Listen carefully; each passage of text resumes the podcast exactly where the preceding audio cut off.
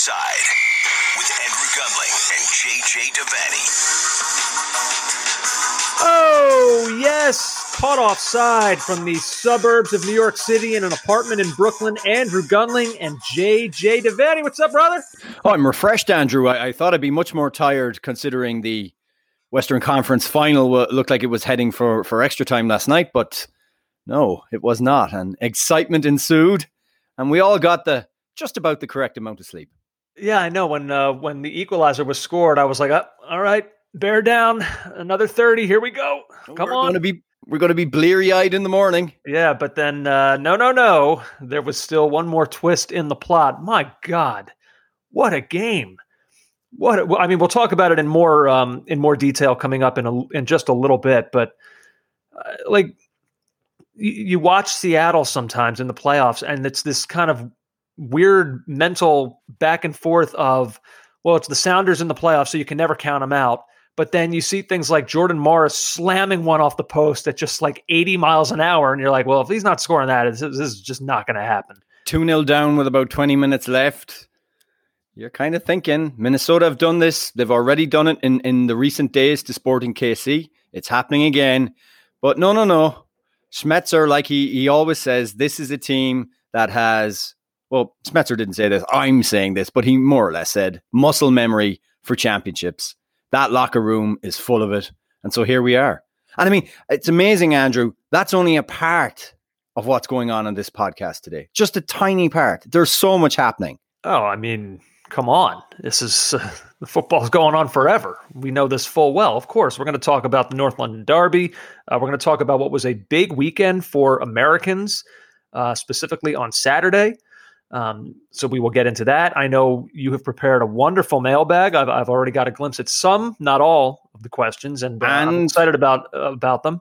And two surprise mentions in the mailbag, which I haven't told you because I need your raw reaction to them. Uh, okay. We go south of the border for one of them. Ooh, down Mexico way, where the tuna fish play. The song suggests. Um, and then also the UEFA World Cup qualifying groups were released, and I'm curious specifically to get your reaction on Ireland's group. Uh, but we'll give some kind of initial thoughts yeah. and reactions to to how those groups, maybe some of the nations that are feeling fortunate, maybe some that are feeling like they have a, a difficult road ahead of them. So I'll be curious. I have not talked to you about that yet. Well, we text about a lot of things over the weekends, but that was one that uh, I don't know. I'm not sure where your head is at on that one. Yeah, I, my head I'm is curious. mixed. I, have seen some groups and I think, ooh, look at that one, and the other ones which are like, eh, and then other ones which are, well, England are qualifying from that one.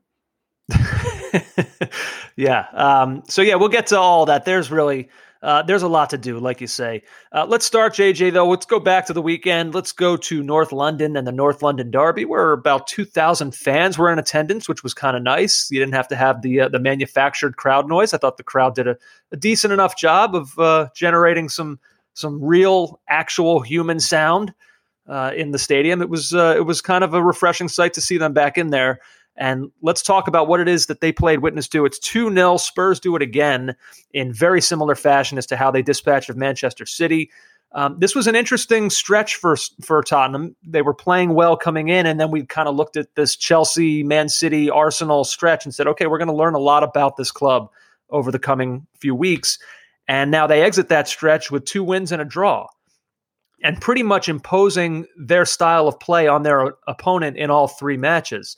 Um, or in some cases, particularly the second half of the Arsenal game, not doing very much of anything at all to impose it. It, it was very, very gentle imposing, a very kind of passive imposing, but it is imposing nonetheless.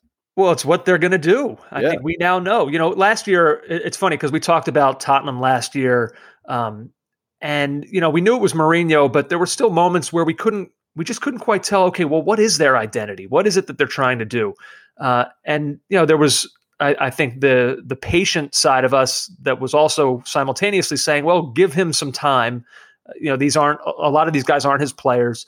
Uh, Kane is hurt. Son is hurt. You know, there were key guys that were in and out of the lineup. Yeah, we remember the horror of watching them at times. And yeah. so now we've had time, like we've talked about. And, you know, he's you know, he's gone out. He clearly identified Højbjerg, uh, Højbjerg as somebody that he wanted on this squad. You're seeing why another a man of the match performance from him in this game.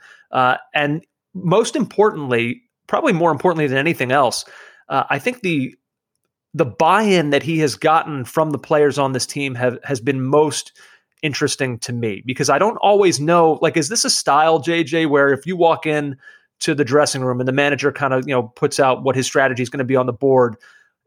Is this a thing where you might have guys in a locker room looking at each other being like you know kind of rolling their eyes like oh man.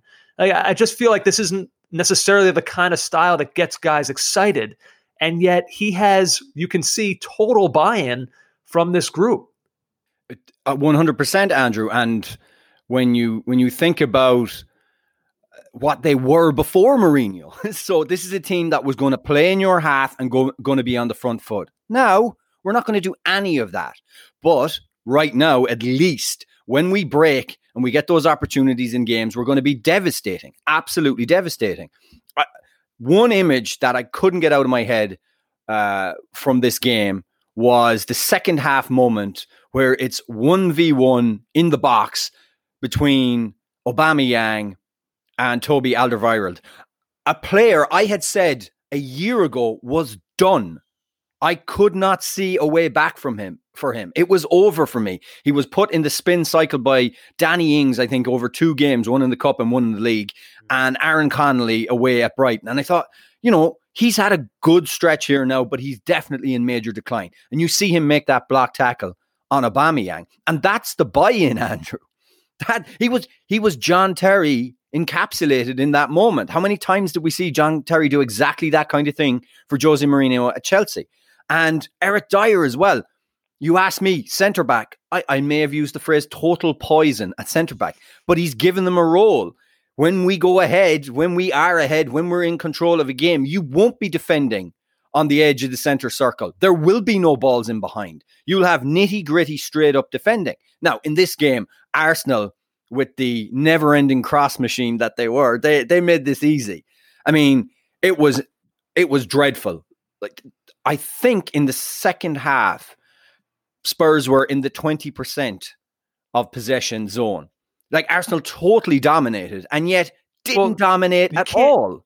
That's the thing. You can't use that word. We we have to stop it. And I think Leicester, and, and I'm not going to say that they were like, you know, they paved the way in this, but I think Leicester City, their title winning year, taught us that we cannot we cannot look at possession and use that as a game. Uh, I know, I know, I know, but hang on, Andrew. Cannot do that. I, I'm not okay, let's not do that. Then let's go with what we saw in our eyes. What did we see? Arsenal would have the ball deep in Spurs territory and could do nothing, partly because of the excellent defending and the the total organization of that Spurs defense. Also, they had no invention. They had nothing that could trouble Spurs. And I give Mourinho credit for that, for looking at it and saying, we're 2 0 up. Why would we bother? Why would we even begin to risk opening it out?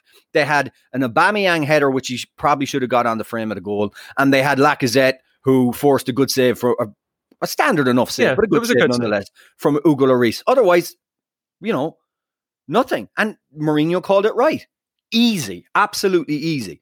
Um, but real, real quick before you go, we're going to get to the Arsenal side in a minute. I'm sure. Well, we're not going there just yet. Okay, because I just I don't want to leave the the buy-in portion of this just yet because there's a couple guys in particular that that strike me that this doesn't work without their buy-in. One, of course, is, is Kane uh, and the way his role has changed, which you know I, I think it's a role that he probably has always known suits him.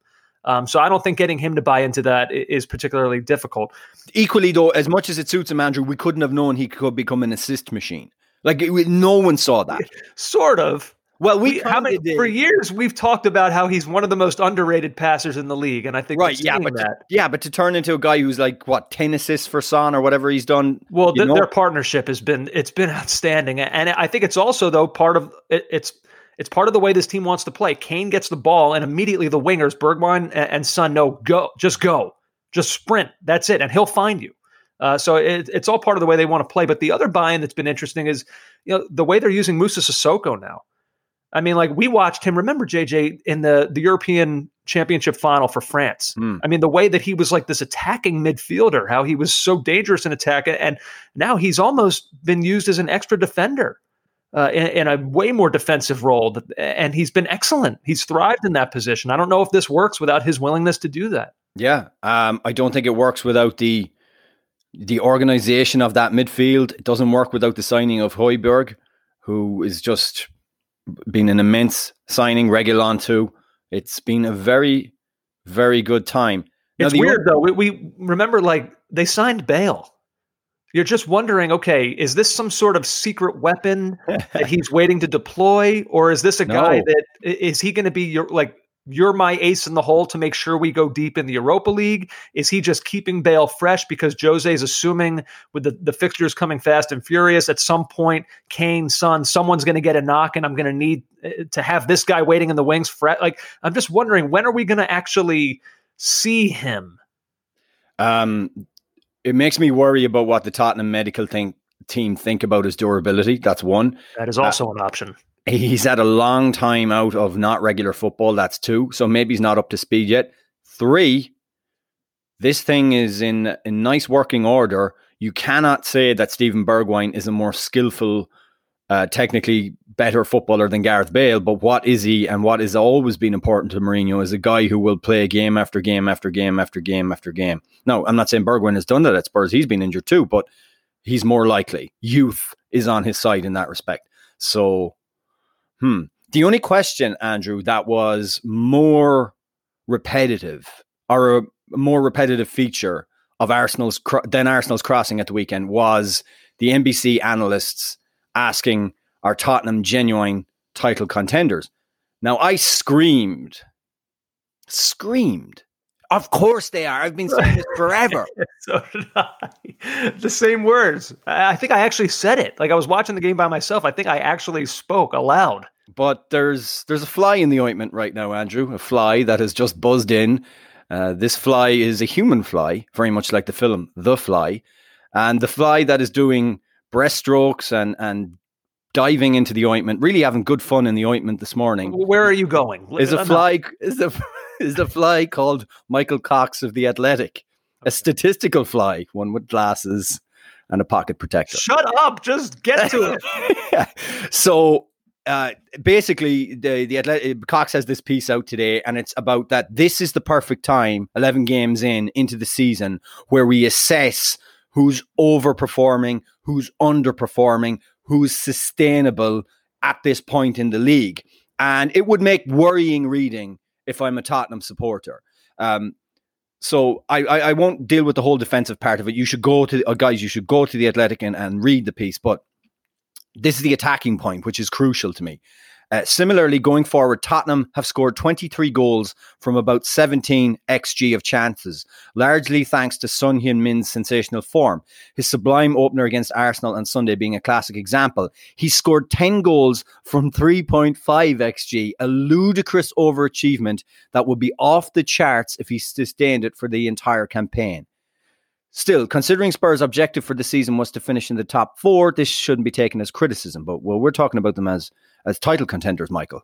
Um, the numbers so far suggest that the year of the one won't bring another long-awaited title for Tottenham. The table below tells the story. Tottenham have scored six more goals than you would have expected based upon the positions of their shots. Basically, guys, what's happening right now is not sustainable, according to that fly Michael Cox. So it, that is super valid.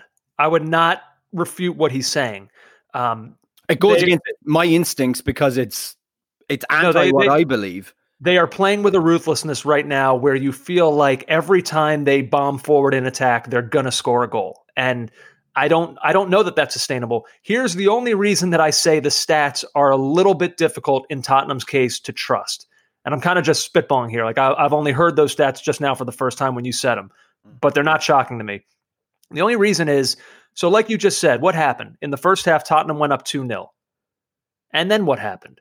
They make the conscious decision. Okay, we are done trying to score. Right. Now, in a game, let's say it's a game where Son, you know, that first goal that he scores, which I'm sure the XG on that was extremely low. Um, let's say that doesn't go in you know, eh, let's say it's still nil nil, you know, then Tottenham won't make the conscious decision of okay, we're done trying to score. So like their xG, their their statistical numbers in attack are always going to be low because when they get a lead, they make the decision to stop playing an attacking style, uh, whereas other teams get a lead. Manchester City, Chelsea, some other teams will will pad those numbers because they'll have a lead and they will keep trying to add to it. Tottenham go into defensive mode; they try to protect that lead, but we don't know what those numbers would look like if they were in a position where they needed to keep trying to get goals. Yeah. Uh, my friend uh, Brian, who owns the Black Horse Bar in uh, in Brooklyn, he's a big Tottenham fan, and he is loving what's happening right now, just like you. But he he asked me in his gruff London accent, you know, my worry is Jay, what happens when they go behind and they have to come out and play more? Great question. Yeah. He also said, What happens? This isn't me, this is him. What happens when you come up against a team that has something more creative than what Arsenal have, which is, you know, a collection of, of players. They had they had no invention. And well, let's just stop. I mean, they did. You know, who are those teams? Manchester City. Manchester I mean, we were talking about Liverpool. Liverpool, look, Liverpool, and really, yeah. And, and Liverpool is the one that I assume. Look, Tottenham are not. They're obviously not going to win out. And I, I look at Tottenham, Liverpool, and I, I worry about that matchup for the exact reason that you're saying is that Liverpool, you know, th- they are also ruthless in ways that Tottenham are exhibiting, and Tottenham have yet to go up against the side that, that are going to do that. Now, in, in in in Mourinho's defense as well, and this is the argument I would make: is he not suited for a perfect season? Like the high pressing teams are are getting exhausted already, or we or they have been, or they've suffered injuries. What do you mean a perfect season?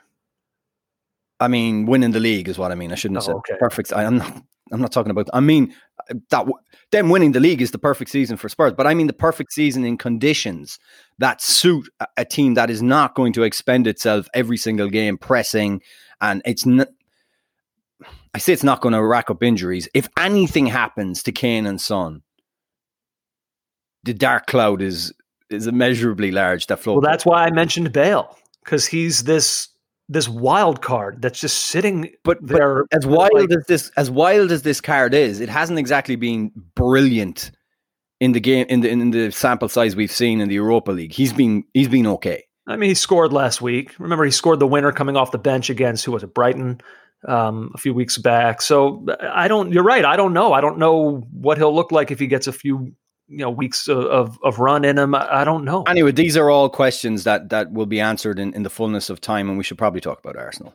Yeah. Um, so the thing watching this game is uh, like, are Arsenal, is it admirable that they're not willing to change their style against a team that's set up that way? Is it naive? Is it foolish? Like at some point, these teams that want to possess the ball, pass, attack, at some point they're going to have to change. I would think when going up against the side that has that is fully interested in you playing that way. Sure, come on, possess, pass it around forever, play in a million crosses. We'll repel every single one of them. We want you to have the ball. Right. But look, then you're ending maybe in in in a stalemate. Spurs won't come out. Arsenal don't come out. We have this kind of What does know, that game look like exactly? like one of those. eh, Imagine one of those 19th century uh, or 17th century military battles where they all line up in a row. They meet in the middle of no, no man's land, and in fact, in, in, in, instead of just firing cannon and muskets, they just stand there looking at each other. um, I don't know what that game lo- lo- looks like, but but Andrew, a variation on a theme would have been to not cross the ball high into where Spurs defenders love to just head it away. How about drill one along the floor? And it was such. It, Mourinho maybe laughed so much because he praised Arteta so much. They were trying to create triangles on the outside. You know, like I mean, this was just like playing into his hands. Uh, and Arteta must have been, felt terrible listening to Mourinho kind of plumose him and, and placate him and just say, well done, and tap him on the head and ruffle his hair. Um, but I thought, and it was just for a, a moment, what would that side have looked like if it had Mesut Ozil? Oh, it's like we're sharing a brain. Now, The I'm not thing I was going to bring up. I'm not saying he is the answer to every problem. He's not. But at least you would have had someone on the field who could pick a pass, play the ball through the line, do something other than cross it in and have it cleared. And he, you know, and it's not so much that Ozil is uh, the answer to everything or indeed anything. It's just the situation they've got into right now where he is cannot be considered a member of this first team squad, cannot be called upon in any way. You know, you look at United, and I'm, obviously Juan Mata didn't fall out with with Ole Gunnar Solskjaer, the United board or the club in, in, in the same way that Ozil did. But like Mata is always there, this option to come off, this wily creator.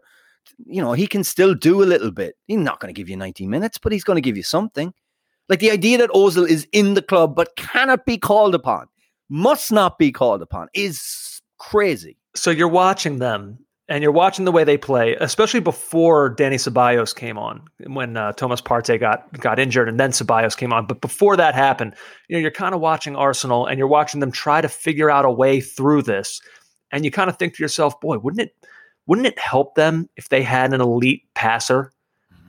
And then you're kind of like, "Oh, wait, wait, they they actually do, they do have one." Now, look, I don't. It, it's disingenuous to sit here and act like Mesut Ozil, like you said, is is the the cure all no. to whatever problems are ailing Arsenal. He's not a perfect player, and there's a reason that they're in the situation with him that they are right now. They, for for many of his flaws, they they no longer have use for him. But like, you wouldn't even try. You wouldn't even think about reinserting your best passer into this team to maybe, if for nothing else, you, you have rendered Aubameyang your, your current best player, your your best, so the guy who's supposed to be your best player. You've almost rendered him useless. Yeah, like there's no one that can properly feed him. It feels like, and he's having a hard time generating his own offense. So wouldn't it help to get someone in there who's suited to make him a better player? Ah, Another and, Arsenal fans will hate this, by the way. Of course they will. They I will, know they will not want to hear any of. And look, Ozil is is is a part author in the downfall of his career at Arsenal. There's no question to me. Uh, you know, not not agreeing to the pay cut, um, looking to sponsor the pay of Gunnosaurus as some kind of own, you know, things like that didn't go well. But um, but also, I and I, I'm going to make excuses for Arteta now. I don't know how Arteta is supposed to deal with a moment where right before halftime, Thomas Partey comes off the field and Arteta has to try and shove him back in because you're about to concede a goal, in which they invariably did. You know, that is such a bizarre incident and so unlikely to be replicated again. Um, but on transition in general, like, this is the criticism I would give to Arteta. You know what Tottenham are going to do. Would you not work all week on shape, on counteracting that. And they look like this is the first time they'd seen Spurs play. So like things aren't good at Arsenal right now. They're 15th. Um, and, and they're kind of playing like that. And you and you wonder where this goes next. Now, I think we understand that Arteta has the backing of the board. They're not willing to just turn face on this and and and try something else. So um, I, I don't know. I, it's such a bad. And again, I, I will go back to um to what Arsblog said last week about them. It's not really clear what they're trying to do, but it's not working. Well, um, I mean, it's kind of clear. We are going to play in as many crosses as humanly possible and just expect that at some point we will get ahead on one of them or there will be some kind of deflection, something. That, I mean, that's they like doing that. Yeah. Yeah. Let's get, let's create, let's make triangles on the wide areas which is a good idea. If you're trying to beat the fullbacks and get in behind, that's a good idea. But then when you get to the byline, you can't flick in a cross, which is like Toby Alderweireld is like, okay, boom. Yeah. Anyway. Yeah. Um, yeah, it's uh it's not what we expected when the season started. Arsenal were supposed to be on the rise. Tottenham were not a team that we were really feeling good about. Yeah, but we liked their signings and we thought there was something could happen. We Look I like you just signings. you made fun of me when I brought up Højbjerg as a good signing. How dare you try to change history? I don't think that I will, happened. I will I will find the tape, you animal. All right. Okay. I can't even remember. Uh, let's see now. Let's go to um, a player who looks like he could be headed down Mesut Ozil's course, and that is Paul Pogba with what's going on at Manchester United. Down Mesut Ozil's boulevard. What kind of street would that be? Uh, a, a, boulevard of broken dreams, Andrew. Oh, shattered promises, and and lots and lots of of staying at home playing the PS5. Inhabited solely by dinosaur mascots. Uh, so here's what happened. Um, Manchester United, they, you all know by now, they they won the game. Um, Solskjaer continues his uh, to pull the ripcord at the at the right moments. Um, but then yesterday, there was this. Uh, I'm reading here, JJ, from ESPN FC. So United have triggered a one-year extension in Pogba's contract that will keep him at Old Trafford until 2022. But in an interview with Tuttosport, uh, Raiola, Pogba's agent, has revealed the midfielder has no intention to committing his future to the club and wants to leave in January. Here are the quotes. It's over between Manchester United and Pogba. No point beating around the bush. It's better to speak clearly, look forward, and not waste time looking for people to blame. Paul is unhappy at Manchester United. He's unable to express himself as is expected from him. He needs a change of club, a change of scenery.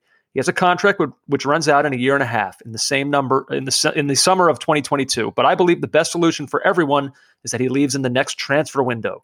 Otherwise, United know well the risk of losing him for nothing, given at the moment the player has no intention of extending his contract. If someone doesn't understand this, they understand little or nothing about football. In any case, they can all blame me if next summer Paul leaves. How does United handle this situation? Uh, on the eve of such an important game against RB Leipzig in the Champions League, you know, the make or break game for their European season. Incre- it's incredible. Um, now, I saw someone, a, a writer, a sports writer for Forbes, and I apologize, I don't remember his name, saying that Solskjaer should ask for an apology from Pogba for what his agent said, or to not apologize, but to discount what he said, or to to at least say that's not an appropriate comment to make at this time. I, I'm not on. That's not what I'm. I'm saying. Why would that ever happen? Yeah. Why? First of all, these comments were not made out of nowhere. No, of course not. And second of all, he feels as if he, if Pogba didn't give him that, then he shouldn't be allowed to play against RB Leipzig tomorrow night, which is cutting off your nose despite your face. Don't do that. The best thing for Solskjaer now is to do nothing on this, and for United to say nothing on this, and get him out on the field in the way he played in the second half. He played very well. Beautiful goal that he curled in against West Ham, even though he had a terrible, I thought he was brutal in the first half, but then United were in general. Um, get him out on the field and get the best out of him. There's nothing, nothing is to be served from getting into a back and forth with either Mino Raiola or Paul Pogba right now. They're, look, eat what's in front of you. Eat your dinner. Your dinner right now is RB Leipzig. Get on with that. Do nothing. What? There's not no statements, no comments, swat them away, go full Belichick. We're on to Cleveland. Don't um, do anything. I I actually agree. And I and just kind of scanning through Twitter, it seems like there's this sense that Paul Pogba should never wear that uniform again. No, no, no, no. I, I I think I why would you, you go down that road? Don't dare. Him, yeah, I would. I would dare him. Okay, we're going to play you, and I dare you to to you know to give a, a half-assed effort. Are you? I do not believe, and some people say he's he's been given a quite a he's been given one butt cheek for the last few years for United. Uh, but don't go down that road. Rancor, toxicity, not going to help. Try and get whatever you can out of him. You saw it at the weekend. He's still capable of being a match winner for you or, or at least changing a game. Get on with it. Don't, nothing to be gained. Raiola wants this. Now, what, what I found interesting was was this, and we kind of spoke about this already, but Andy Mitten of United We Stand on ESPN and just great United voice on Twitter. Barcelona, Real Madrid, they won't make a gallant bid, and the rest know there are better options. They've all had their chance to pay big nowhere near the interest of 2016, even at a much reduced price. Caveat emptor, which means let the buyer beware. What a shame it came to this. What poor timing today. I I agree as well. It's not as if making it clear you want rid of Paul Pogba is going to see a slew of suitors who are going to come in and and, and make that trade. And I don't. I mean, apart from a apart from maybe like some kind of a swap or a loan deal or something like that, there's there's no real option to get big money for this guy or to make any money back. So try and deflect and, and get on with with the task in hand. Yeah, I. It's unfortunate. It's a it's a, a crummy situation that they're in. Uh, to have this clearly disgruntled player who's on such huge wages, I could, you know, that could you could see how that creates resentment in a dressing room. But like you said, I think I think you you forge ahead and you hope to try to get the best out of him. Now we have always said since he arrived there that it just never it was it never worked. From no. day one, it felt like they never knew exactly how to play him. He was being used more defensively. It just I don't know. It, it was always something was always off, and they could never figure out where it is and how it is that he should be playing. That's true. And he's been played nearly everywhere apart from centre back or right back or left back. He's been left sided in an attacking three. He's been he's been he's played in the diamond formation and under Mourinho he played very far back the field like you pointed out. So yeah, and we thought when Mourinho left that might kind of and it did briefly open open his game out, but I don't Sort think he's of, but not really, not consistently anyway. Um, before we get off United and, and West Ham, um, you know the way when you've just watched so much football over the weekend, you're not sure what's going on in your brain. Did I consume that piece of information? Did I see that? All I had in my head this morning uh, when I woke up, Andrew, was Jason Koumas and Bruno Fernandes. And I'm like, did I really read the stat that Bruno Fernandes created eight second half chances, which is the most amount of chances in 145 minutes created by any player since Jason Koumas. I'm like, what an odd couple to have together. And then I went back and OptaJoe. That's absolutely correct. The most by a player in a single Premier League match with a maximum of 45 minutes played since Jason Koumas v Sunderland in February 2008. Impact. So if people want to see the difference between this United team with or without Bruno Fernandes, that is a, a pretty good stat to be thrown around right now. It's a meaty stat, Andrew. It's yeah, he's he's their most important player. Yeah. Uh, I think that's that's clear. That's a great stat. Um, yeah, by now people will, I guess, know what has happened to their Champions League fate um, against RB Leipzig. So well, they United are on an unbelievable streak of away form. So maybe maybe right now United fans are pretty pretty chipper listening to this pod. Yeah. Um, let's see. One other EPL note before we move on here. Um, Liverpool, JJ, I, I give them credit 4 0 over Wolves. Um, I don't know. We've spoken so much about the injuries facing them. Is it possible that those injuries are just never really going to manifest themselves in the way that we thought they might? Mm, I don't know about that. Um, I mean, Liverpool were the better team at the weekend for sure, but it's it's completely okay to think that losing the amount of players Liverpool did in such a short period of time was going to impact them. They have done very well to sustain and to play the way they have in that period of time. But um, even if you watch, you know, the weekend's game, you you can still see Virgil van Dijk missing. It didn't cost them, but you can still see the assuredness of having someone like that playing at centre back missing. So I I don't know. I will say this that some of the youngsters that have come into the side in the past two weeks, particularly the young Irish goalkeeper, like the idea that you can drop your number two, bring your number three in, and he is he has been excellent over the last two games in the Champions League and now in the Premier League is pretty great and speaks to the strength and depth in the academy for Liverpool. But um, yeah, no, uh, They're a machine and they keep on rolling. Uh, yeah, there's a you talked about buy-in earlier.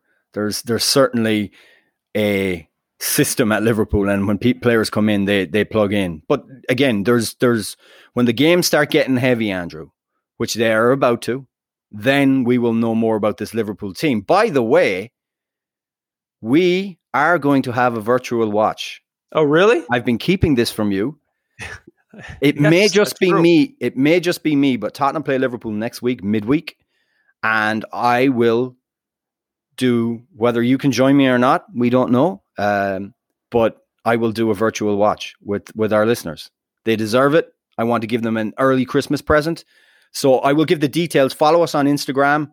Uh, Caught Offside ESPN and at CO Soccer Pod on Twitter. I will give the full details over the next few days, and we'll probably have a pod before that even happens. But yes, we're going to all watch together, and I'll tell you how that can happen on our social media in the coming days. Wow, this is exciting. It is I- exciting. I can't wait to. Uh, I've been treated as a as a listener here. I suppose I know nothing. Sometimes I will have to log on to Instagram and find out the uh, the way this works, just like all of you. look, I sometimes I feel I have to forge ahead, despite you. That's an unbelievable statement. Uh, let's if you see. can't join us, that, that would be great. But we'll figure that bit out. Well, you're right. I mean, look, I do have I have a job. Right? So do you, by the way. Doesn't matter. I'll make time. Interesting. Wonder what Make your time. boss thinks of that. Um, let's see a, a, couple other things here, JJ. Uh, I, I, wanted to mention Chelsea, their performance against Leeds over yeah. the weekend. Uh, Chelsea, I mean, it, it, wound up being three one. It could have been, you know, five, six, possibly more. They it felt like they're. It was a very fun game to watch. The opening goal for Leeds was outstanding. Yeah, Kalvin uh, the, Phillips pass. Ooh. Oh my! One of the passes of the season so far, and then that goal had to feel great for Patrick Bamford uh, against the team where he never really got a shot. No. Um, and you know, that's an interesting thing. I've been thinking about that. Like, so Bamford not getting a shot at Chelsea, it, it feels like it makes Chelsea an easy target for people. But you know, by the same token, there is kind of a well, how'd it work out for us element for Chelsea? Like they're I don't know. Sometimes these things are in everyone's best interest. Like, but but it, it happens more more often than not. It happens at every club, by the way. You know, there's lots of players don't get a shot there. They go on to have great careers somewhere else. But uh, you know, it happens a lot at Chelsea by the previous model they had of like buying and getting in as many youth players as they possibly could, then loaning them out. And there, it's just a numbers game. You can only play eleven players. Right, right. You can only have a squad of uh, of so many. Look at Matt Miazga. Has he ever played for Chelsea? Did he get on in like a, a League Cup or something? I don't don't remember. even know. And look all the yeah. clubs he's had since. So that's just the way it works. Right. Um, but it, it, was a very good performance from them. Uh, the only, I guess, drawback was Ziyech going off with an injury, but then you bring on Christian Pulisic for the for the last 60 minutes of this one, and he was phenomenal yeah. in this game. Creating chances, getting the, the finishing touch of his own, a goal and stoppage time to seal it. So they I mean, Chelsea are I don't even want to say they're flying under the radar. They they could very well be the best team in the league right now. Just yeah. on the way they've played.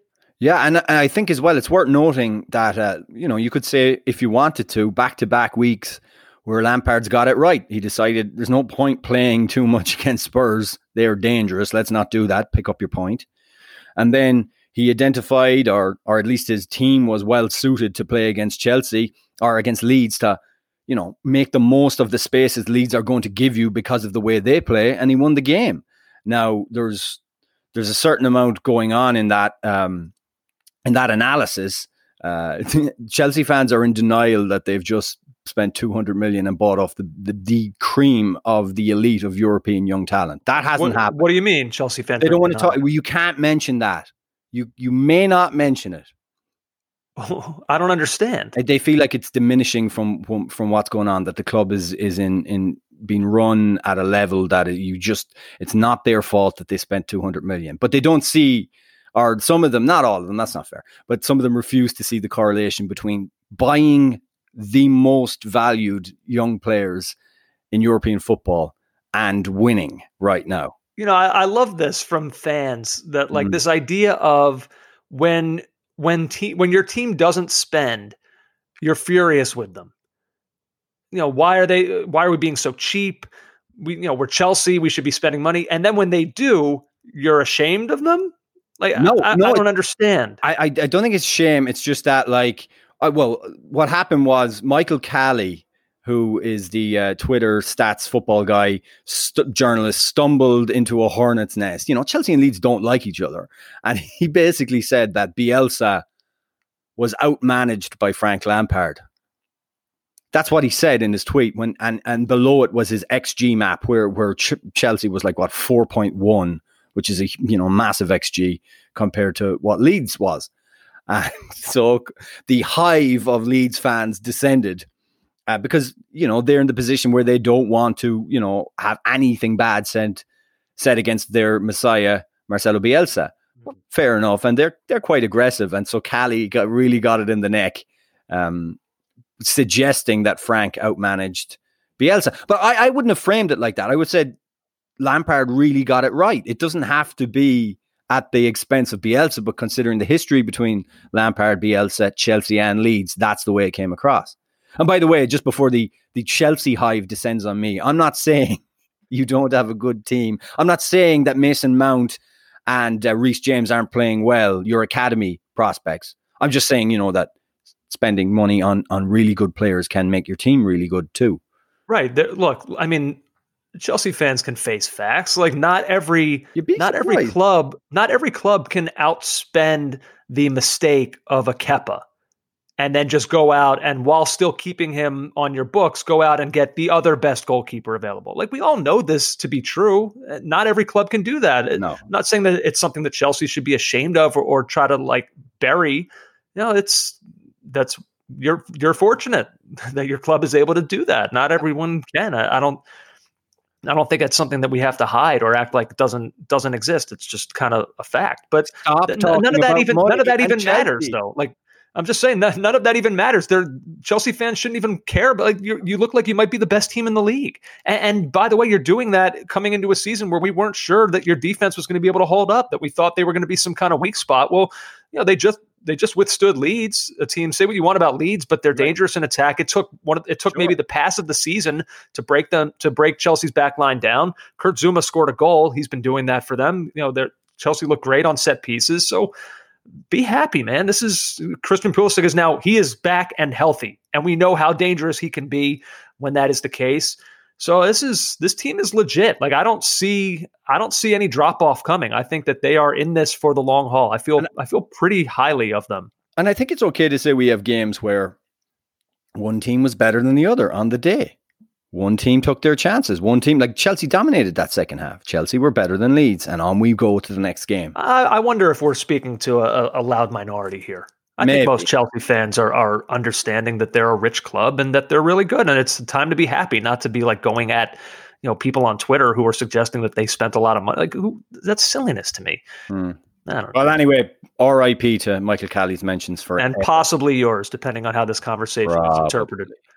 Um, but it, it, was quite a day on Saturday for Americans. Like I said, Pulisic came on as a sub, played great, scored a goal, and then in Germany, Gio Reyna scored a great goal for Borussia Dortmund, and in Italy, Weston McKinney with a huge header for Juventus in a one-one draw in a uh, derby this, game. No, yeah, um, and six minutes after he came off the bench. I, I, Andrew, I, I'll say this again. Uh, there is something of of the Roy Keane about this kid. Honestly, the way he attacked that ball in the box reminds me of early stages Roy Keane. Like his ability to get around the field and his energy. Uh, I uh, I don't know. It reminded me of a goal he's uh, Roy Keane scored at uh, Tottenham in '91 or was it '92 for for Nottingham Forest. Can you tell me if I'm overreacting for a minute here? Oh, I will tell you. Okay but like f- with regards to the U.S. men, you know, over the past couple years, we've kind of had these series of expectations that have kind of like incrementally changed on different moments. You know, when when Sergiño Dest commits to the U.S., our expectations for the U.S. change. Okay, we got this guy.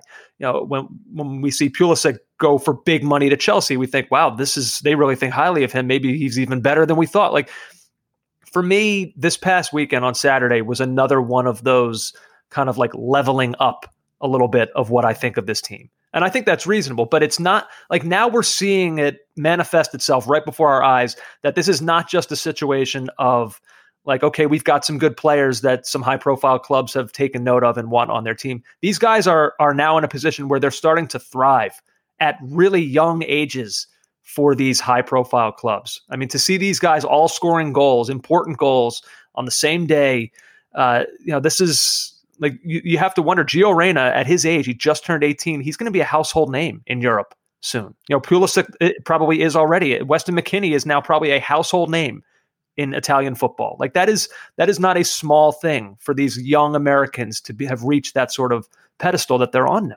And Reyna at 18 years of age starting in that game. Now, the result wasn't what Borussia Dortmund wanted, but the goal was a fantastic goal. His quick feet, his ability to finish. It's it's it's a serious moment, Andrew. It absolutely is. And um, look, there's there's other players that we would like to get much more minutes. Certainly, we're thinking of you know Weah, um, but right now, you know, to even have three guys in those leagues doing as well as they are and as important to their teams as they are is, is it's really it's it's really quite promising. And by the way, Zach Steffen is going to be starting for Manchester City in their Champions League game on Wednesday. Yep, City's business is done, and so Steffen can come in. Um, I still think he needs to go somewhere else, mm, but it's still good that he gets minutes. Yeah. Um, so speaking of American players, now let's let's come back, JJ, to the United States. MLS. We talked about it a little bit at the start of the show, but um, the Seattle Sounders last night in what was probably the game of the season. Uh, and what a time for that to occur. Western Conference Finals. They're down 2 0 in what was the 73rd minute. Yeah. And off the bench, uh, Brian Schmetzer just he got it right. Will Bruin comes in, makes an immediate difference. A ball kind of bouncing around in the box. He gets a, quick to react. Bang, gets a foot on it, gets it past the keeper.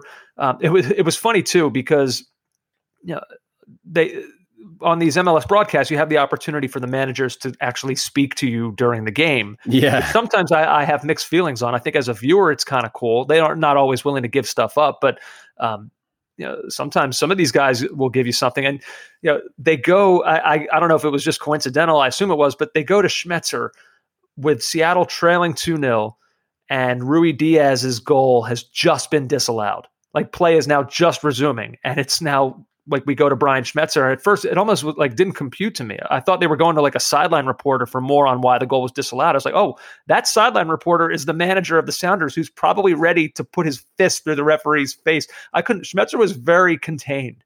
I'm Do you ever- proud of him in that moment. Do you ever think though, when you know when they when they when they pan and they go to the sideline and they go to Schmetzer, that you wouldn't be shocked if when the camera turned, Schmetzer's on the sideline performing a root canal, you know, because like he comes across as a you know a suburban dentist.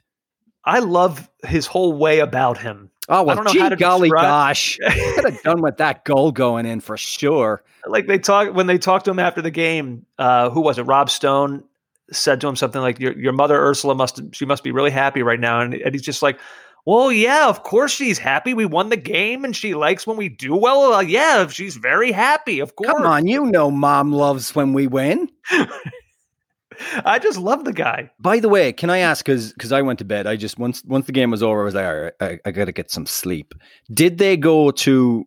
Uh, did they speak to Adrian Heath at all? If they if they did, I checked out before. right, because I looked for. I went on Minnesota's website where they usually put up, you know, their own videos, and I thought maybe there'll be an interview with Heath there. There wasn't anything. I'm pretty sure their social media crew had just stood down for the night. That's enough. Um, but I was Before looking, we get, but while you're talking about Minnesota, though, I do want to mention something about them because they they they warrant mentioning here for sure. This shouldn't just be about Seattle. The only, not that I, I'm a neutral in, in this, Seattle, Minnesota, it's all good. I like I like both these clubs a lot. Um, the only thing I will say that is unfortunate with Minnesota going out, I don't know about you, JJ, but I I'm not done wanting to watch Reynoso and Molino play No. soccer. Like, I, Uh, I want. I, I wish this was a best of three, five. Like I want to see more of these. Those two specifically. I know that it's selling Minnesota as a whole short. They've got a lot of good players. It's not a fluke that they reached this point. ah, Um, but but those, they've those no- two are nobody else close to them. spectacular. Oh, Andrew, I've uh, you know the way I keep declaring my favorite MLS goal of the season. I'm going back on that. The goal against Sporting KC at Children's Mercy Park, where Reynoso is moving, he's outside the box moving, and and just plays this unbelievable pass with his left foot, and Molino just from an absolutely improbable angle with the ball coming over his shoulder steers it past Tim. That's my favorite goal of the season. Such a perfect goal. The free kick last night. Oh, how perfect was that? So deft and totally against the run of play. I mean, Seattle were well on top at that point. Um, Jordan Morris was a bit in his own head. He was kind of overplaying the ball a little bit, maybe staying on it too long. Um, Adrian Heath will be raging, Andrew, though. And I'll tell you why. If they're going to lose, you know, if, if there was a diagonal pass that found you know, Jordan Morris and he cuts it back to Ruidíaz and they score. You're like, that is Seattle. That is what they can do to you. But the fact it was on something controllable like set pieces, the game was effectively lost from two set pieces. You know, who is on the equalizer? I, I, I wanted to jump out the window. It was so frustrating. Everyone is picked up in the box. And the danger man from that scenario for Seattle is who? It's Ruidíaz. I watched the replay this morning. There's no one within the same zip code as him. Nobody's picking him up. It was shocking. Uh, by the way, I blame Stu Holden uh, for something. Stu Holden, he um, he put the Maloik on the goalkeeper. Uh, what's what's the Minnesota goalkeeper's name? I'm blanking. Oh my god, um, St. Clair. Uh, he he put he put the evil on him. I think it was him who said, right, what they need to do after the first goal was in. They need their goalkeeper to be commanding. They need him to come for crosses. They need him to organize. They need him to do all those things. It's exactly what he didn't do. He was like a rabbit in the headlights. And for the winner, Andrew, he, it's like he froze. He's gone right to the near post, expecting the flicked on header. That's good. But he doesn't move his feet at all to readjust and get a little bit central so he has even a chance to get to Gustafsson, Gustafsson's header. He doesn't get close to it. Yeah. Uh, the collapse. Uh, Adrian uh, Heath will freak out. Yes, and this will be. I mean, look, there's no other way to put it for Minnesota. This is this is horrifying to watch that play out, and it felt like as it was happening, had that game been another five or six minutes, Seattle would have scored three or four more. Like, clearly, the dam burst. Yeah. Uh, and uh, Minnesota United, I think, are just looking at that clock, praying that it'll run out, and it just it just didn't. Uh, certainly not in time for them. Uh, yeah, the, the Ruidíaz, the Ruidíaz equalizer was oh, sickening. It was it was shocking, and the watching it in real time, it was shocking. But seeing the replay, like you said, I've seen a screenshot now of where he's positioned compared to where all the defenders are, and I just I don't know how it can happen where you lose track where you lose track of any player on a set piece, let alone the one player that you simply cannot lose track of. He's a ruthless goal scorer, especially in the postseason. His postseason goal scoring record is is insane. Uh, Seattle, they're a great team, and you know, like Jordan Morris finished fourth in the MVP race. He could afford to have an off night because it was funny to me. Like they talked on the broadcast before the game about Schmetzer wanting his team to show maybe a little bit more selfishness uh, around the box. And then, but you're still seeing Morris in moments where like that mentality seemed to be escaping him, and he's kind of looking to play that extra ball rather than just yeah. kind of firing opportunities on net. But and that's not to say though that he didn't have his chances. Like I said, he smashed one off the frame of the goal. Um, that was kind of the moment where I was like, oh, this is this just ain't going to happen if you're missing these opportunities. But in the end, they they worked their magic. They're back into the, the MLS Cup final again. I think this is the ninth Cup final of some sort that they've been in. Is it four MLS Cups and five U.S. Open Cup? I mean, it's, their existence has been truly astonishing with how successful this club has been pretty much from day one. It's, we'll see if they can add another trophy to their to their cabinet. Yeah, uh, this is what Schmetzer said. I've said it before. I don't know how to say it differently. That's a locker room full of championship players. It's easy to be successful in winning games, but when adversity hits, when you're shocked, when you're socked in the jaw by Ozzy, Osvaldo Alonso, Adrian Heath in Minnesota, and you get back up and you preserve, per, sorry, you persevere. Minnesota had the game in their hand with 15 minutes to go. All right, Schmetzy rubbing it in. In comes Will Bruin, and he sparks the group. I always talk about next man up. What's good about this franchise?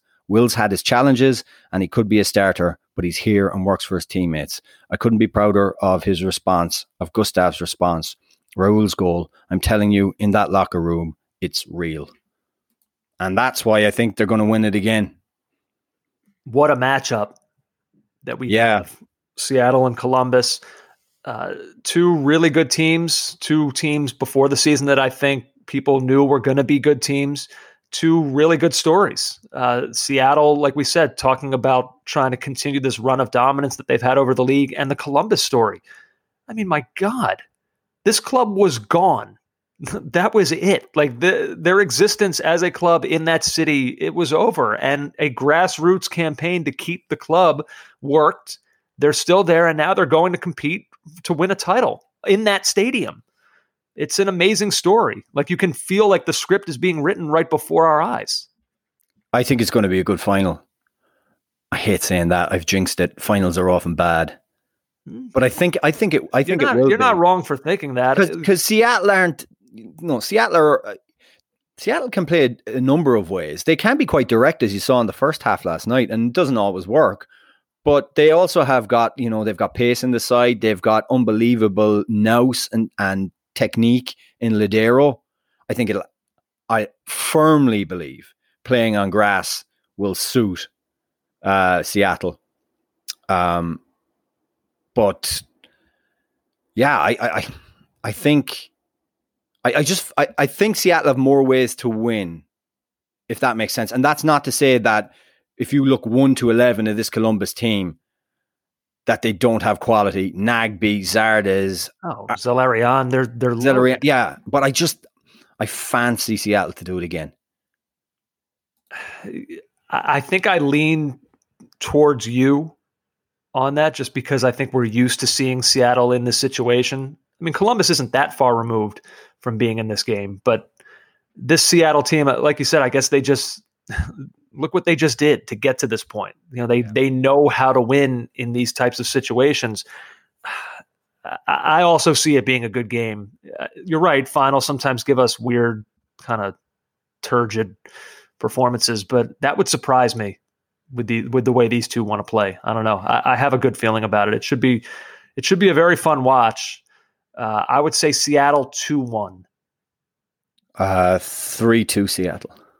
One thing last night, I wonder if you noticed this too. You said you turned off your TV kind of quickly. Maybe I'm could be opening myself up here to uh to get ripped for this. Maybe this happens more than I realized, but boy, it felt like the celebrations for Seattle last night for winning the Western Conference trophy were were really something.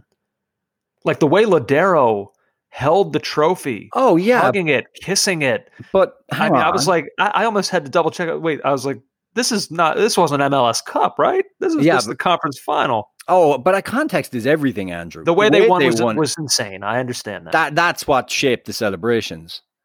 Definitely, So I'm off on this. yeah. Just seemed, I don't know. He seemed to really be clutching that trophy tight. Cry. It was Maybe it means more to him. You know, maybe he's like me. winning the Western Conference. Maybe he's like me in the European Championships, which I think is a better tournament than the World Cup. You don't actually think that, though. You just, it's just one of those things you say to try to make people think you're smart. And you know, look how different I am. I'm from Brooklyn. This is how we think. All right, fair enough. Uh, let's see. Let's take a quick break, JJ. When we come back, we'll do a, a look around UEFA World Cup qualifying groups, our teams that are, are liking it, are not liking it, mailbag, red cards, man of the match. Don't go anywhere. Oh, back now. Caught offside, JJ. UEFA World Cup qualifying groups. So here we Yes. go. I, I guess I should explain to people first how qualifying works in UEFA. I mean, it's fairly straightforward, but please do. Oh no, we've got the Nations League. Kind of not. Yeah. it's kind of not. So here's how it's going to work: the ten group uh, runner up. Obviously, the, the t- there's ten groups. The group winners advance. The ten group runner ups are joined by the two best group winners of the 2020. 2021 UEFA Nations League overall ranking that have neither qualified directly for the final tournament as European qualifier qualifier group winners nor entered the playoffs already as European qualifiers group runners up this is not as straightforward as you thought. The 12 teams will be drawn into three playoff paths for one off semifinals and a final. The three path winners will qualify for the World Cup.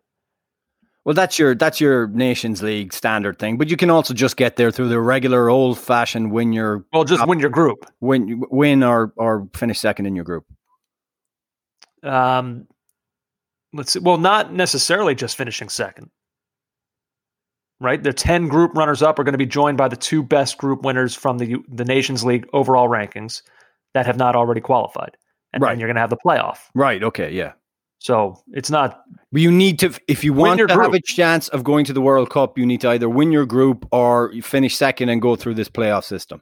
Yeah, so I don't have a ton to say about this. Uh, the questions that I asked, if there were any groups of particular interest to you, if anyone got a piece of cake draw, anyone get a brutal draw, I will say quickly here Group F looked intriguing to me with Denmark, Austria, Scotland, Israel, the Faroe Islands, and Moldova. There are three three nations in there Denmark, Austria, and Scotland that don't feel like they're separated by a ton. I, I do view Denmark as a cut above. Um, but And- Scotland and- have been surging as we just saw them qualify for the, the European Championships, and Austria have become kind of a World Cup mainstay. It feels like over the last couple.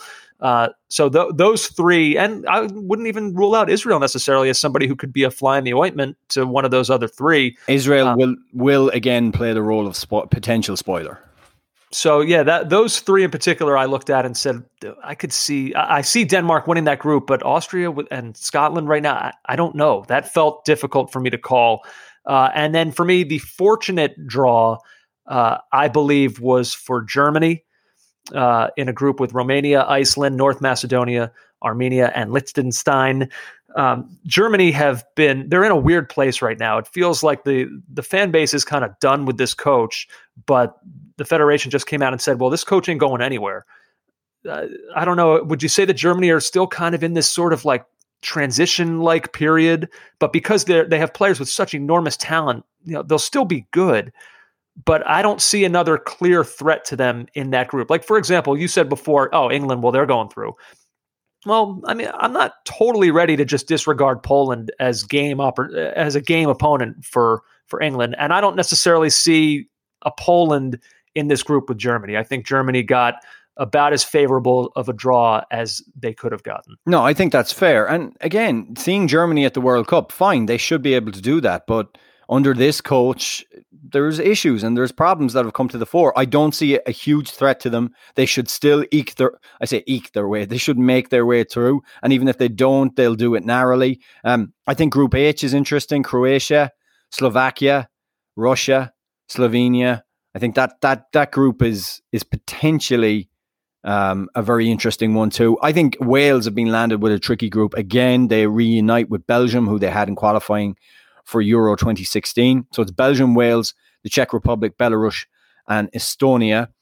Um, and Spain, Sweden, Greece, Georgia, Kosovo. Spain, obviously the class of that group, but it could be it could be interesting to see Kosovo, Sweden, Greece, and Georgia together. Sweden would would look at that and think they should try and aim for that second spot, but um, definitely, um, yeah. But uh, Andrew, they'll Kosovo, be favorites to do so. Kosovo can be a tricky team. Um, Georgia, again, I just spoke about Israel playing the role of spoilers. Georgia have been group spoilers for I don't know how long. Um, yeah, and, and then there's the Republic of Ireland's group, which is on paper isn't as bad as it might have been, considering uh, Serbia obviously losing out to Scotland in qualification for Euro 2020. Mm-hmm. Um, Serbia capable on their day of being a very good side. Portugal, the class of that group there. Ireland It'll be crucial home and away to Azerbaijan, home and away to Serbia to try and inflict the damage there because realistically they're going for that second spot. But um, this is a team right now that can't score goals, which makes every game fraught and difficult. Um, and group, actually, I think Group G could be interesting too. You got the Netherlands, Turkey, Norway, Montenegro, Latvia, and Gibraltar making up that group. So, yeah, there's um, there's there's some interesting groups there, and I, I do agree with you. I think group, group F is is one that is quite difficult to call. You mentioned before, kind of casually, that this is a, a, piece of cake for England. Is that because you think the group is super easy, or do you think it's because we're in a time where this English team is actually le- legitimately good? Well, I, I just look at the way they've qualified over now since since 2008, since the colla- the collapse under Steve McClaren, where they didn't qualify, um, and it's been qualification has been routine. And that's I'm not saying Poland aren't a having some good players, but England have had very easy groups. I, I don't see them losing a game at Wembley. I, I don't see them dropping many points away, if if at all. They'll beat Andorra. They'll Albania away could be tricky. Hungary away certainly could be. I just I can't see it, Andrew. I think I think there's more potential for Poland slipping up than there is England. Can I give a quick shout out here um, to a country that we we always know they're really good. Uh, you know they're defending European champions, uh, but I feel like Portugal are entering a moment here where I would consider them a serious threat to to actually. I'm going to go and say to actually win the World Cup. Yeah. Just thinking about some of the guys on this team and their ages, like all of these guys hitting their their primes roughly at the same time. Not even they're still on the front end of it. Like João Felix is only 21. Um, you know, we're seeing what Diogo Jota is doing at Liverpool. That you know, Cristiano Ronaldo is still great. They're they're still kind of catching him at the tail end of his greatness. Uh, like we've talked about Bruno Fernandes, Bernardo Silva. Uh, we're starting, you know, Rafael Guerreiro. Like this team is is really really loaded. Um, they're always good, but I feel like this could be even like a different level for what we sometimes see from Portugal. I would I look at them as an early like how we've kind of looked at Belgium, you know, a team that's always good, but now is like really hitting their moment. I, I feel like Portugal could be that in the World Cup. Yeah, I, I, Portugal have a an unbelievable squad of players. I think finding the right formula for them and maybe them playing on the front foot a little bit more would unleash that. Uh, let's see. Should we get to the mailbag here? Let's do the mailbag, Andrew. Uh, caughtoffsidepod at gmail.com. I've leaned heavily on emails this week, Andrew. Uh, caught offside ESPN on Instagram. Follow us there and at CO Soccer Pod on Twitter. Uh, first of all, just a couple of quick notes. Um, the reaction to your piece on, uh, well, to you and Gary Neville's joint piece on math and the on the season and how the season has been very congested. The math. We've had several people sh- uh, who have contacted us to say that math is incorrect. It is a more congested season, and that the amount of game weeks and the weeks in which the space in which to play them for the Champions League has meant it's been more congested. And Gary Le- Neville's maths was was quite a ways off. Ergo, your math was off, Andrew. I'll have to look at that. It is. It's off. Um, a quick mention: number of people want us want us to talk quickly about Cruz Azul. Um, this is from Tom Marshall's report on their epic fail last night. Uh, there was little reason to think Cruz Azul wouldn't be preparing to face Leon in the Liga MX final come Monday morning. You can bet that more than one journalist had started and even filed their Leon versus Cruz Azul final previews. La Maquina had a 4 0 lead over Mexico City rivals Pumas UNAM from last uh, Pumas. Uh, from last Thursday's first leg, and Pumas were given less than a one percent chance, one percent of making the final by five thirty-eight. Until that is Sunday marked the ultimate Cruz Azulada. Uh, Cruz Azuler has become an increasingly used verb in Mexican Spanish, meaning basically to screw things up from an advantageous situation or to fail at something when it looks as though everything is going your way. Andrew, they lost 4 0 to Pumas. And that meant it was 4 4 in aggregate. But what that meant basically was because Pumas finished higher in the classifications, in the end of season standings, that Pumas go through. How do you do this? They consistently do it. Cruz Azul are doing it once again. Um, Mitch Carr. Uh, there was once a now defunct website called Straight Cash Homie, based off of a Randy Moss quote. The site was a place where people could post pictures of some of the most random NFL jerseys of all time. Those were well known players who had become well known in one place, then spent time with other teams, and their time there was utterly forgettable. Think of a Randy Moss Raiders jersey. Uh, other examples: longtime Jags QB Byron Leftwich's Tampa Bay Bucks jersey. Are there any Premier League players who fit this bill? Guys who were famous for playing at one place, played somewhere else at some point, and then years later, when you look back, you totally forgot they played in that other place. Um, I, I can think of a couple. Okay, you do. I'll give you my one first. I always, and this is probably too old for a lot of our listeners, but Mark Hughes was just famous for being at Manchester United. I forget he was at Bayern Munich for a while. Okay. Um, I wonder. I wonder if Frank Lampard at Manchester City could, could go down in that. that is perfect. And and my favorite one is if you're somebody out there who has a Michael Owen Stoke City jersey, please post it so we can see it. Wow, eight appearances from Michael Owen at Stoke. Those are really good. Ah, oh, the Frank Lampard one's very good. Um, guys, get on our Twitter or Instagram. We we need more of these straight cash homie suggestions. Thanks, Mitch, for that. Mitch, of course, is a very nice man. Travis Hill, who's the more boring manager, mm-hmm. Diego Simeone or Jose Mourinho? Now, neither of them are boring, but the style of football at times across their their va- their very successful careers has been boring. I'm just going to say yeah. Mourinho. I think of a Sunday matchup between any Mourinho managed team and West Bromwich Albion. I'm hungover. It's part of Sky Super Sundays package, and I'm like, why am I watching this? I mean, I, I looked through some of the numbers, not for their careers, but just like comparing their teams this season, because currently they're both top of the of their leagues right now. Atletico are first in La Liga, Tottenham are, are first in the Premier League. It's hard to say. Like, I'll, I'll be honest, their numbers are almost identical. Um, like I'll go through a couple of them. This year, through 11 games, Tottenham have scored 23 goals and have an XG of 16.3. Atletico, through 10 games, have scored 21 goals with an XG of 15.4. So if you like even out the 10 and 11 games and what those numbers are, it's pretty much it's pretty much a wash. Um, Tottenham have a 0.41 goals to shots on target ratio. Um, Atletico Madrid's is 0.42.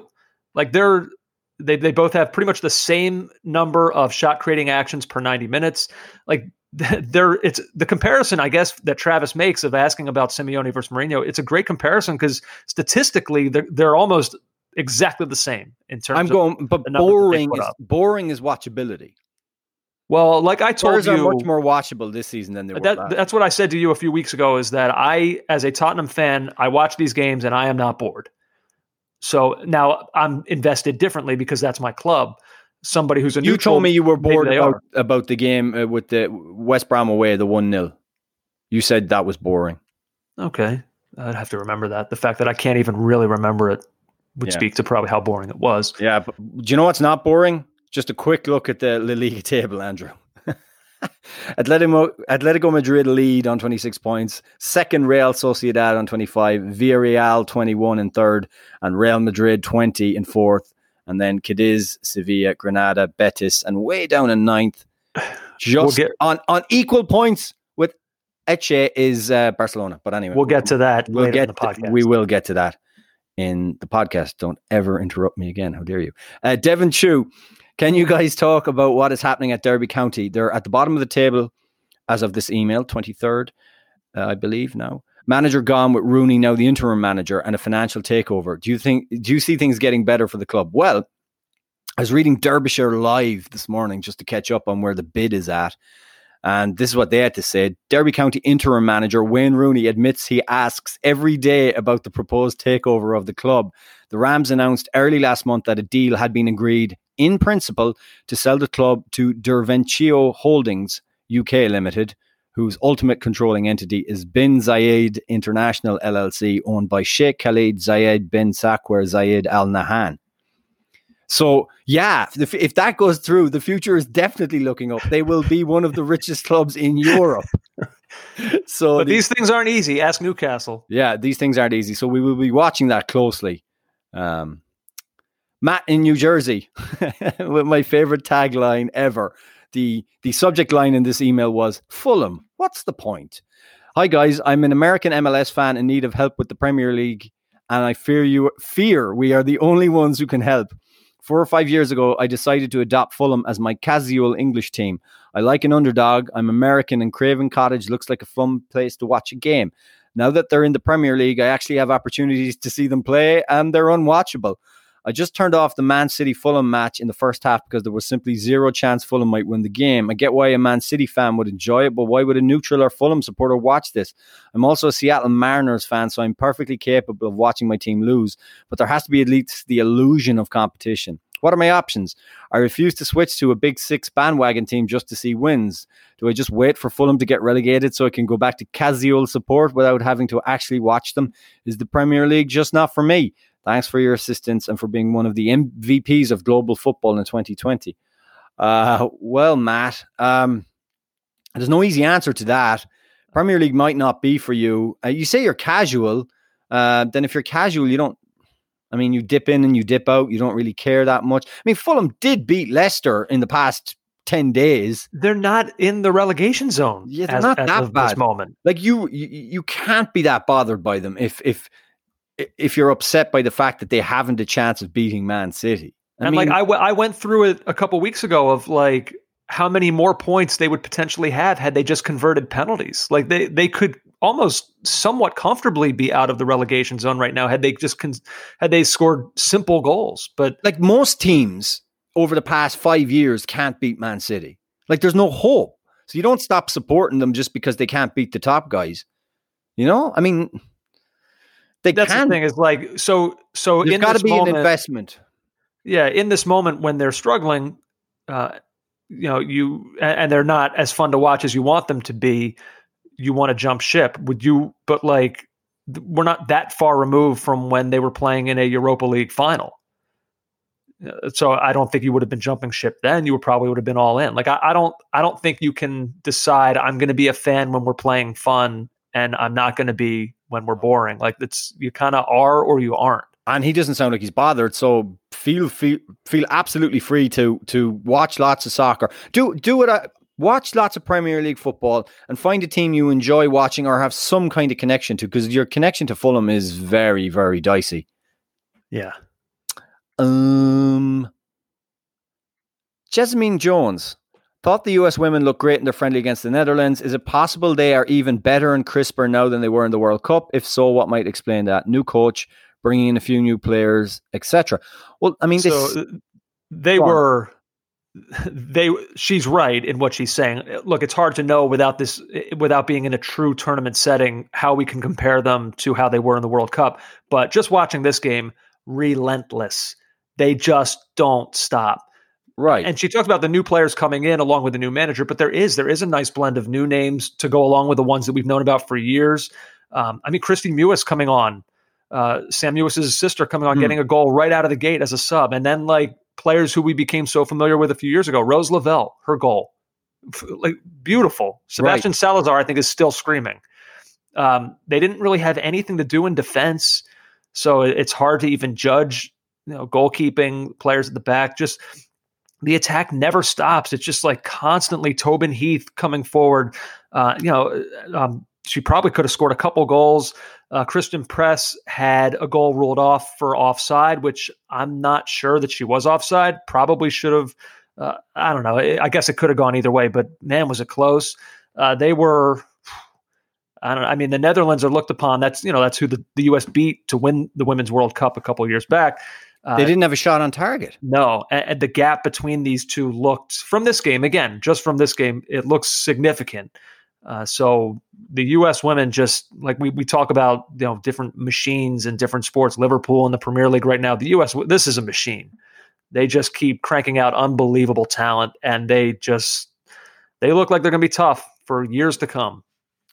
And finally, Andrew, remember a couple of weeks back we had a, a, a mailbag person who had a name that sounded like a, a mass, like some kind of a, a a shooter or a murderer or something. Someone, a his, Uh, yeah, of course. what, what was the name? I don't remember the name, but it was three Col- names. Yeah, Colton McCoy Johnston or something like that. Uh, well, we've got another one now, um, but this doesn't sound like anything. He sounds like this guy doesn't sound like, uh, you know, a, a, a murderer or anything like that. He sounds like a former um, steel worker from the 19th century, Okay. Samuel Dudley. Uh, it seems like a pretty normal name. I don't know. Samuel Dudley went west in 1813 to find his. I mean, if fortune. you if you're going to use that voice, you can make any JJ Devaney here. Yeah. Uh, You can make any name sound like that. I don't know. I can't. I don't think I'm on board with this, Samuel. I apologize on behalf of JJ for the besmirching that's going on here. I think it's a great name. In 1814, Samuel Dudley discovered the passage which blah blah blah. Uh, maybe I don't know. Um, my question is, and this is the most obvious, one of the great emails. With all the debate in the Premier League this season over increasing the number of substitutions from three to five, it seems that perhaps we have forgotten about the number four. Would allowing four substitutions, in your opinion, be a fair compromise to maintain the health of the players? While also Not- I'm not familiar with that number. When I count, I typically count one, two, three, five, six, seven, eight, nine, ten. Interesting. Four. In 1984 in New York, Samuel Dudley came up with the idea of the count. One, ah, ah, ah. Two, ah, ah. Um, he's right. He's like, no one is just saying, can we do four? Imagine Yeah. a Premier League meeting, everyone sits down. We either need three or we need five. And the hand goes up in the back. Dudley, what have you got to say for yourself? What about four? Get out, Dudley. How dare you? I don't want to hear this again. Four? You, have you lost your mind, man? Crazy. Dudley, how did he get in here? Uh, that's funny. That's yeah, he's right. it's perfect. Why not? That's the mailbag. oh, that's great stuff. Um, let's see. Let's take one more quick break, JJ. When we come back, we finish things off with red cards and men of the match. Don't want to miss it. Don't go anywhere. Oh, red card, JJ. I'm going to go first here, if you'll allow it. Thank you. Um, JJ, we could not, as you mentioned a little bit before, we could not let this podcast go without mentioning what happened to Barcelona over the weekend. A kind of bizarre 2 1 defeat to Cadiz, filled with own goals and self inflicted mistakes, including a killer one off a throw in in the 63rd minute, uh, which was finished off by Alvaro Negredo. Uh, it's hard to fathom, but on points right now, Barcelona are actually closer to the relegation zone than they are to a Champions League place. Not even top of the table, just a Champions League place. Ninth in the league. It's the lowest place they've occupied at this stage in the season since 1971. And then look at this the authority uh, on all things La Liga. Sid Lowe wrote this in The Guardian. Um, he's talking here about after the, the goal was scored by Negredo. It was only the 63rd minute of the 12th week, and there was still time, a lot of it. But it was done. The match, the campaign, an era, maybe, the whole thing. Sitting on the bench, barely moving, there were moments, long, long moments, when Barcelona manager Koeman seemed to sense it. Arms folded across his chest, head bowed, powerless. For the sixth time, his team trailed. They had not come back from any of the previous five. And although he sent on Trincao and Pjanic, they didn't come back here either and never even really looked like they would. It's hard to see how they can come back at all from the position they're in now. No one else has, ever. Sid Lowe pronouncing perhaps the end of an era, and I think it's kind of hard to argue with that. This, um, whether it's the Messi era or just Barcelona's reign over Koeman era. well, that uh, it does feel like that is not an over exaggeration to say right now uh, in watching this team. And look, there's still yeah, it's the end of this version. It's the end of of what probably started. Would you say under Rijkaard? Late stage, middle stage Rijkaard, 2006 onwards, the 14 years of that's probably it now. Right, because that first Champions League, Messi wasn't quite Messi yet. That was still kind of like a Ronaldinho team. Mm. Yeah, I guess maybe that could signify the beginning of kind of the run uh, of like the, the stranglehold that they've had over both the league and Europe.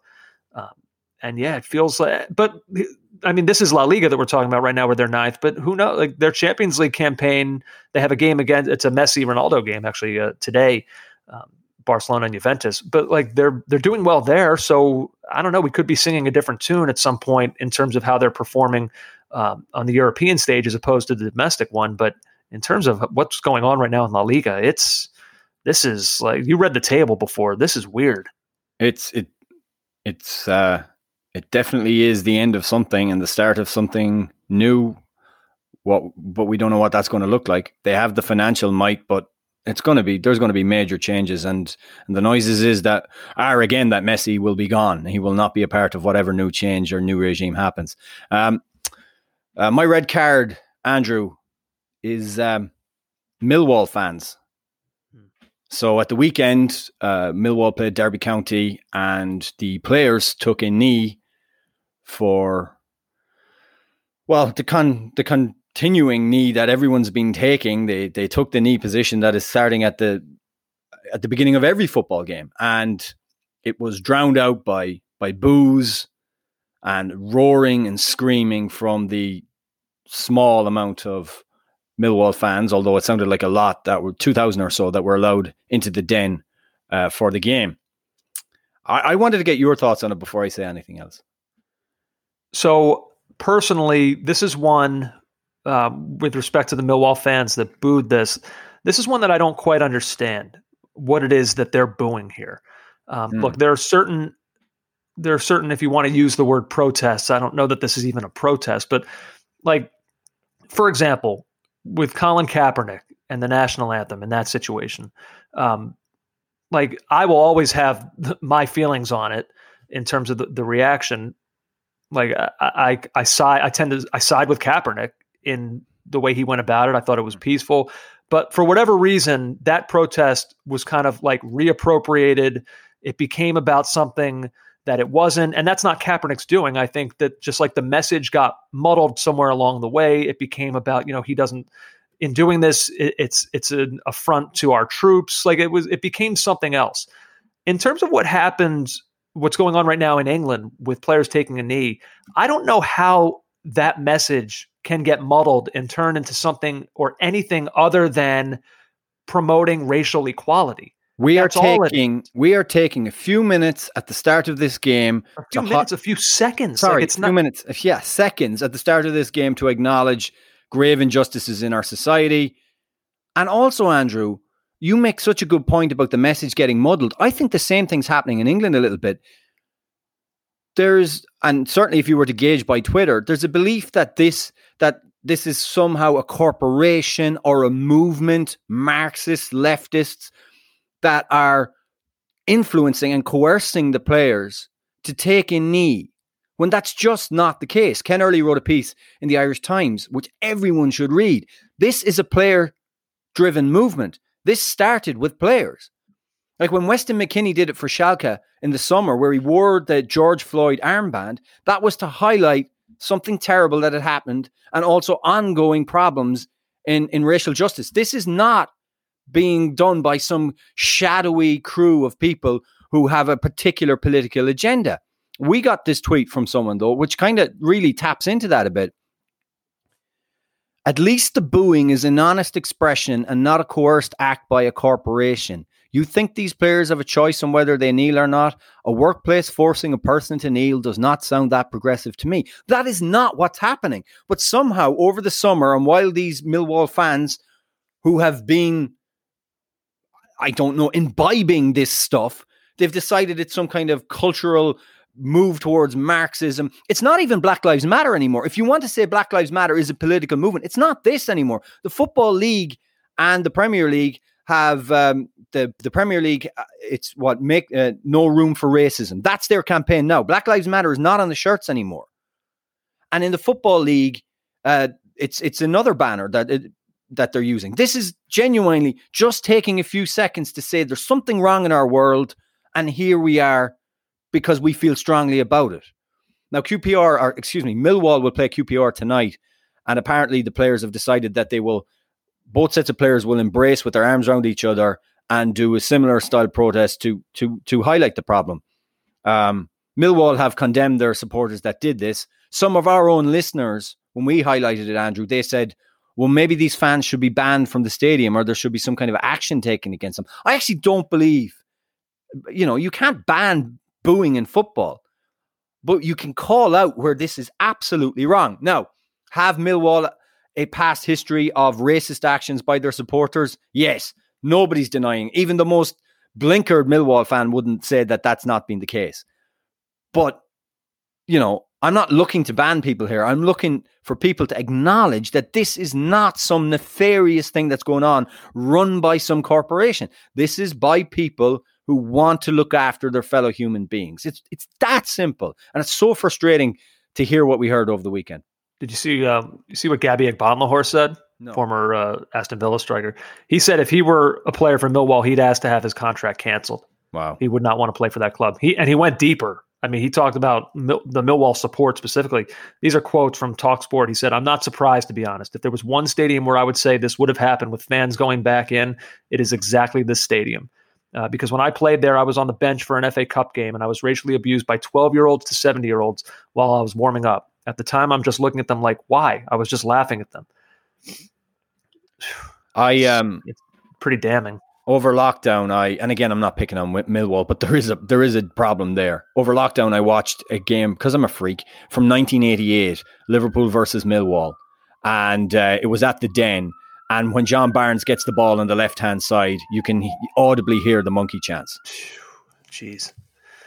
Uh, all right. Oh, well, on that note, man of the match, JJ. Uh, let's see. I went with Alejandro Pozuelo. We had to mention this. He's been named MLS's most valuable player for 2020, the Landon Donovan MVP award. Nine goals and 10 assists this season for Toronto.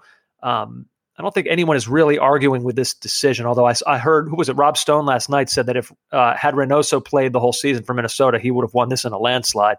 Um, I know, but he did. Yeah, right. Uh, Golden Boot winner Diego Rossi was the runner-up. Nico Lodeiro was third. Um, in addition to his goals and assists, Pozuelo also first in chances created, tied for first in big chances created. I like that there's a delineation between the two chances created and big chances created. Uh, he also had a nice message after winning this to his outgoing coach, Greg Vanney. He said, We have a very good relationship inside and outside of soccer. He's a very good person, a very good coach. He pushed me a lot to play at my highest level. He helped me a lot to win this award. I want to say thank you to him. Uh, so, and, and, we had talked about this, JJ, when we were talking about previewing the playoffs in Toronto and just how Pozuelo is this creative force that is so hard to account for for opposing defenses. And I don't really see anyone uh, arguing his winning of this award. Congratulations to him, the second Toronto player to do it. Of course, Giovinco, uh, the other in 2015. Well deserved, Alejandro Pozuelo, your 2020 MLS MVP. What do you got? Uh, my man of the match is Mario Balotelli. Uh, strange one for me, but I, I just want this guy to go somewhere and do well and have some peace. And he's rocked up to Italian second division side Monza for the rest of the 2020-21 season. Uh, the former Manchester City and Italy striker has been a free agent since leaving his hometown club in Brescia in June. And the 30 year old Andrew, he's 30. He will, I mean, he seems to be 26 forever. He will link up with another former Milan player, the midfielder Kevin Prince Boateng. Balotelli's turbulent career has involved stints at some of Europe's biggest clubs, including Internazionale, Liverpool. Uh, he won 36 caps, only 36 caps for Italy, and 14 goals. Hmm. I just, it's, I mean, maybe it's just another, it's another reset, it's another place, but I'm at the point where I actually want him to go there and be a regular and score 15 goals a season and just I don't know. It's something about him. I hated that he ever played for Liverpool because I just thought he was so ill suited to the club. And at the same time, I want him to do well because I, I think genuinely he's he's kind of a lost soul. He had one brilliant game at Liverpool. Uh, it wasn't even brilliant. He just scored against Tottenham. Well, yeah. well, I guess that, that like makes it brilliant. Biggest moment. It was the winner, right? In a three-two. Yeah. Yeah. He used to drive me insane, though, Andrew. The board would come up because he, he rarely started. The board would come up and Balotelli would be coming on, and I'm like, oh. And you know, a player's body language. I want to see him sprint onto the field or give some directions, ready to go. And Balotelli used to just saunter on, just not bothered. Um, it that was a, just such a bad fit for everybody. You talk about his age. You're right. Like, think about like how long ago now does the um, the Manchester City title, you know, the QPR game, like that feels like a long time ago, yeah. right? Ball- there's Balotelli at the center of it. Balotelli, Aguero, like it was his ball yeah. to Aguero on that winning goal. Like God, that was a long time ago, man. And remember, Jeez. remember the, he had some great games in in Euro 2012.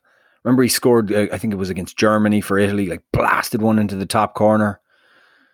Yeah, well, you're still you're still keeping tabs on him. At least someone is. I have to. Yeah. Well, there you go. That's our podcast for this week. This is this is a super busy week in soccer. Obviously, there's Champions League action going on. We've got a U.S.